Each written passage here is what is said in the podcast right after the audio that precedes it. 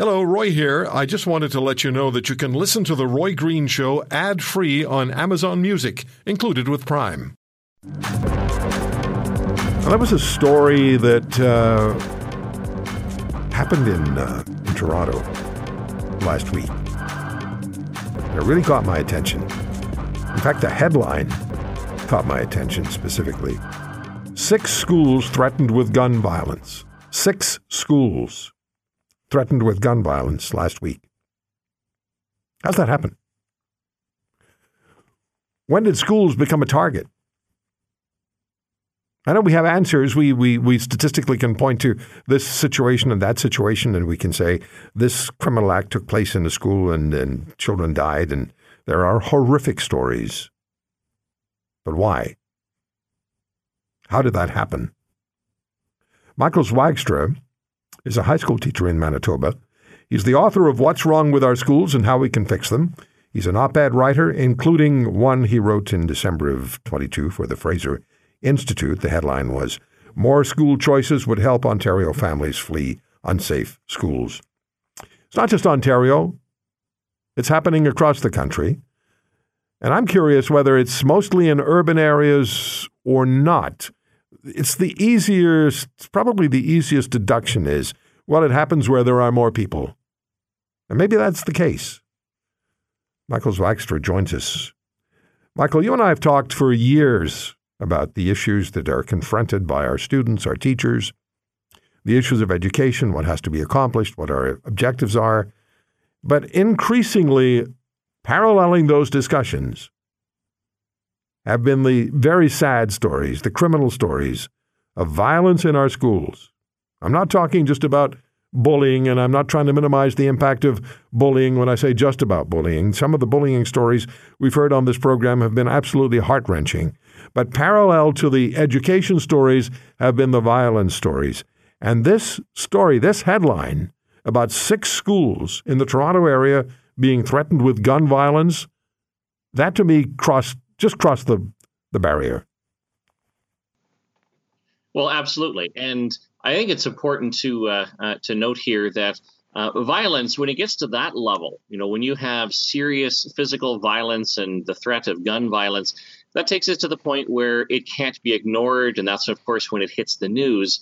Uh, but, but, it's important to consider that uh, uh, that it doesn't just start there. That issues, when you have concerns about violence and altercations and all that, uh, typically that's the type of thing that uh, that escalates. And uh, so uh, these stories, you know, are the most extreme. Um, but there's a lot of things that happen prior to it reaching this point that doesn't get as that doesn't get as much attention. But I agree with you that it is obviously very concerning, and uh, something does need to be done. I can't imagine what it would be like for the the staff, the teachers, the students in those schools. The schools were named. What's it like for yep. the parents whose children go to those schools? What's it like for the kids who go to those schools? It's it, it it's it's horrific, and we're no longer at the point Michael, where we say, or might be inclined to say, oh, it's just somebody showing off, just somebody being an idiot and uh, turning our backs on the situation. There have been far too many violent incidents, far too many school shootings for us to turn our backs on an on a statement like this or a headline like this. Police don't turn their backs. Police are there in in, in force. Uh, over the ensuing days at those schools, and that's of some comfort, I'm sure, to the staff, the students, and the parents. But we cannot turn our backs on this. This is this is very serious business. What's it like to be? I mean, I'm sure you've talked to your colleagues. I don't know if it's happened in your school, but what's it like to be in a school environment when violence of, of, of that level is threatened? Well, it's obviously it's obviously very serious and very concerning, and you know teachers are human as well, and uh, certainly do feel uh, the impact of that. I mean, everyone wants to be able to uh, go to work safely and return home safely, and when uh, when things escalate to that point, then obviously that becomes very stressful for everyone involved, both teachers and students. And uh, you know, one of the the uh, cases that I wrote about in the op ed for the Fraser Institute that was published in the Financial Post uh, was simply uh, summarizing some of the information available in mainstream media about serious cases of uh, ongoing violence in some Toronto area schools, uh, where you had, uh, in one case, you had at one high school, you had 14 staff members that refused to go to work on a particular day, citing unsafe working conditions because of all the violent assaults, drug deals, and near daily fights that were taking place. And uh, in fact, there was even in that school, there was even a, a, a, jump list that was being circulated, which of course is a list of people targeted for attack. That obviously is a is, is an extreme case, um, but that is an example of a situation where you have ongoing problems, not simply one day or one person, you know, calls in a threat and then police respond, but rather where you have many days, weeks, and months where you have incidents to the point where uh, where staff members don't want to go to work, and uh, that obviously, uh, you know, you, you can't have any. There's no learning happening when everyone feels unsafe. I mean, no. if you don't feel safe, no, I, I can't imagine. No one can teach, no one can learn. Who bears responsibility? Is it society? Is it uh, permissive attitudes, poor school board management. Um, who bears responsibility for the fundamentals of this? Well, the simple answer is that the responsibility is born in a lot of by a lot of different uh, areas. I mean, obviously, you know, we can always point to society, uh, but I would, I would, I would, if I had to zero it down, you know, the administration of schools, the administrators, and I'm talking about like you know the school board superintendents, and then the principals and vice principals who run the school, uh, they have control over the policies of the school. They're the ones who decide, you know, how do we deal with uh, altercations and violence? Um, do we uh, do we take a more uh, assertive approach where we deal directly with problems and where we're willing to remove students who who are violent for you know, and do that for a period of time, or are we taking a more permissive approach? Uh, where we want you know to reduce you know to not have student suspensions and to do everything we can to keep them in the building even when it makes other people feel unsafe so the philosophy that an administrator uh, brings in has a huge impact of the culture of a school. So, uh, the, and and I would also say school boards have a lot of responsibility. I mean, as, as, a case in point, you have school boards such as the Toronto District School Board that removed their school officer resource program that took that out, where you had police officers. You used to have yeah. police officers in school, not just when a crime had been committed, but rather in school on a regular basis, building relationship students and helping um, just provide support. And you've got these woke school trustees that in places like Toronto that are saying, no, we've got to defund the police. We need to take the police out. And so now the only time police come in is when there's an actual crime that happens. And uh, I just view that as very, very short sighted. I go back to the headline six schools in Ontario threatened with gun violence. Gun violence.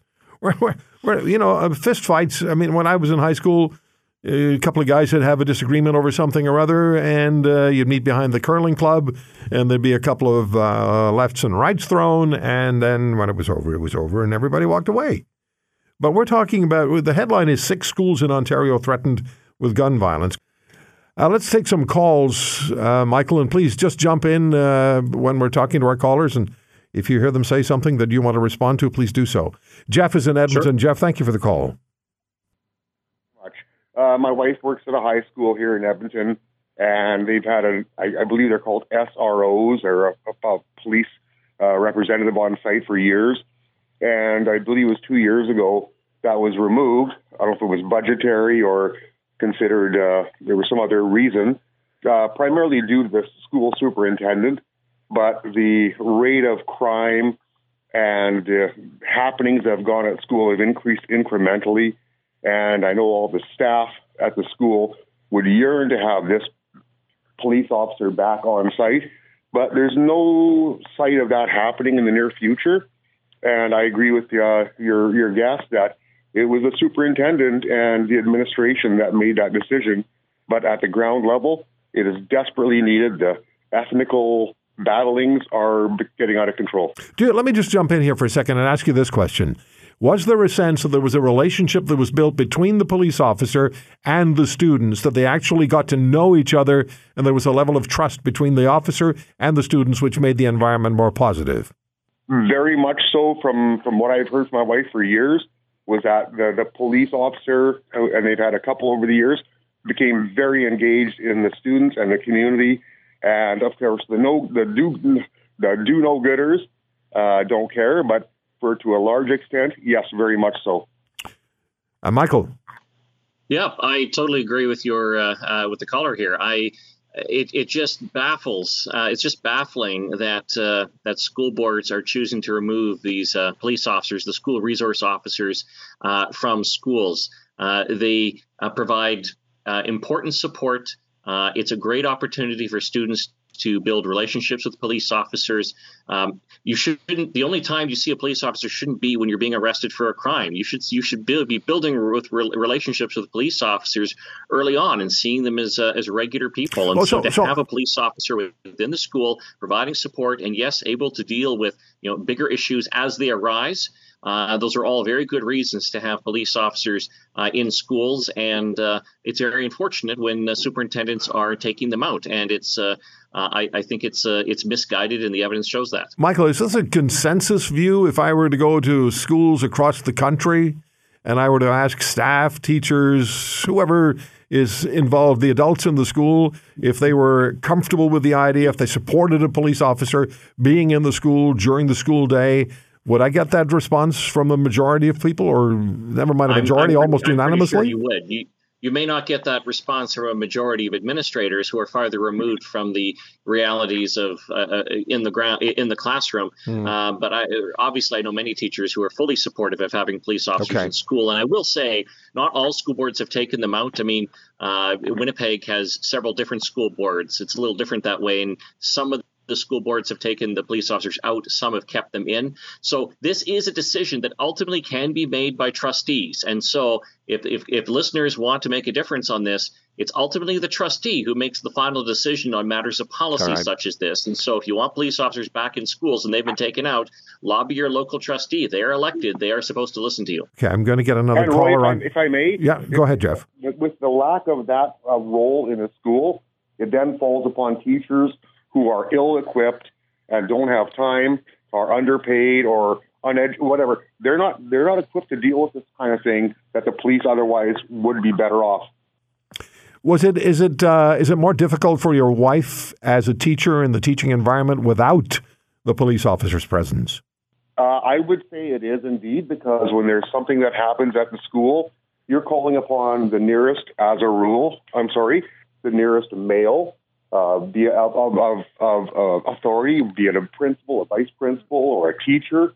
And no one wants to be put in that position. That's not what they're. That's okay. not what they've been hired for. That's not their job. All right, Jeff. I appreciate the call from Edmonton. I do have an email from uh, Blair in Edmonton. Blair writes for Edmonton. It was the board of trustees, not the superintendent, as far as removing the uh, the police officer from the school is concerned in Vancouver. Mark, Mark, what's your what's your take on all of this violence in schools? Uh, well, I mean, it's it, it's terrible. Um, the reason I'm calling in though is I've got to take issue with something the guest said earlier. He made a bit of a derisive comment in terms of you know the woke people wanting to take uh, police out of the classroom, and he.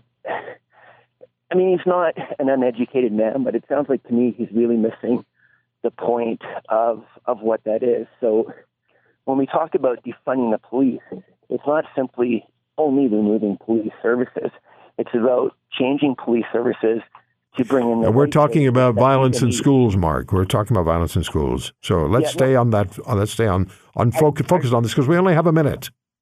So, if we're talking about violence in schools, we have to ask why is the violence happening, and what do we need to do to prevent the violence from happening? And it's not necessarily having police officers in schools. It's a much bigger question that gets down to yeah. Um, okay. having the right. Okay, let me just bring Michael in on this. Don't go, don't go anywhere, Mark. But I want to bring Michael in on this because we only have a minute. Michael, you're being challenged on this.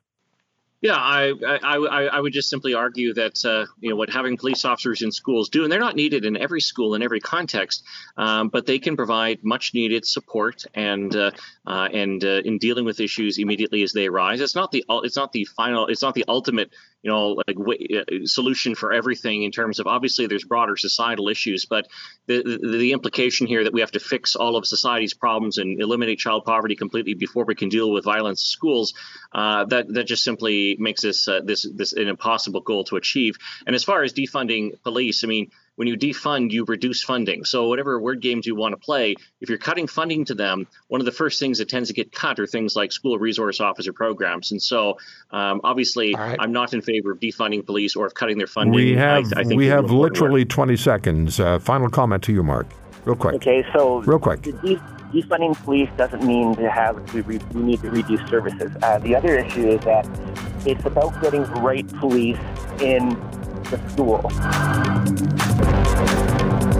If you want to hear more, subscribe to The Roy Green Show on Apple Podcasts, Google Podcasts, Spotify, Stitcher, or wherever you find your favorites. And if you like what you hear, leave us a review and tell a friend. I'm Roy Green. Have a great weekend.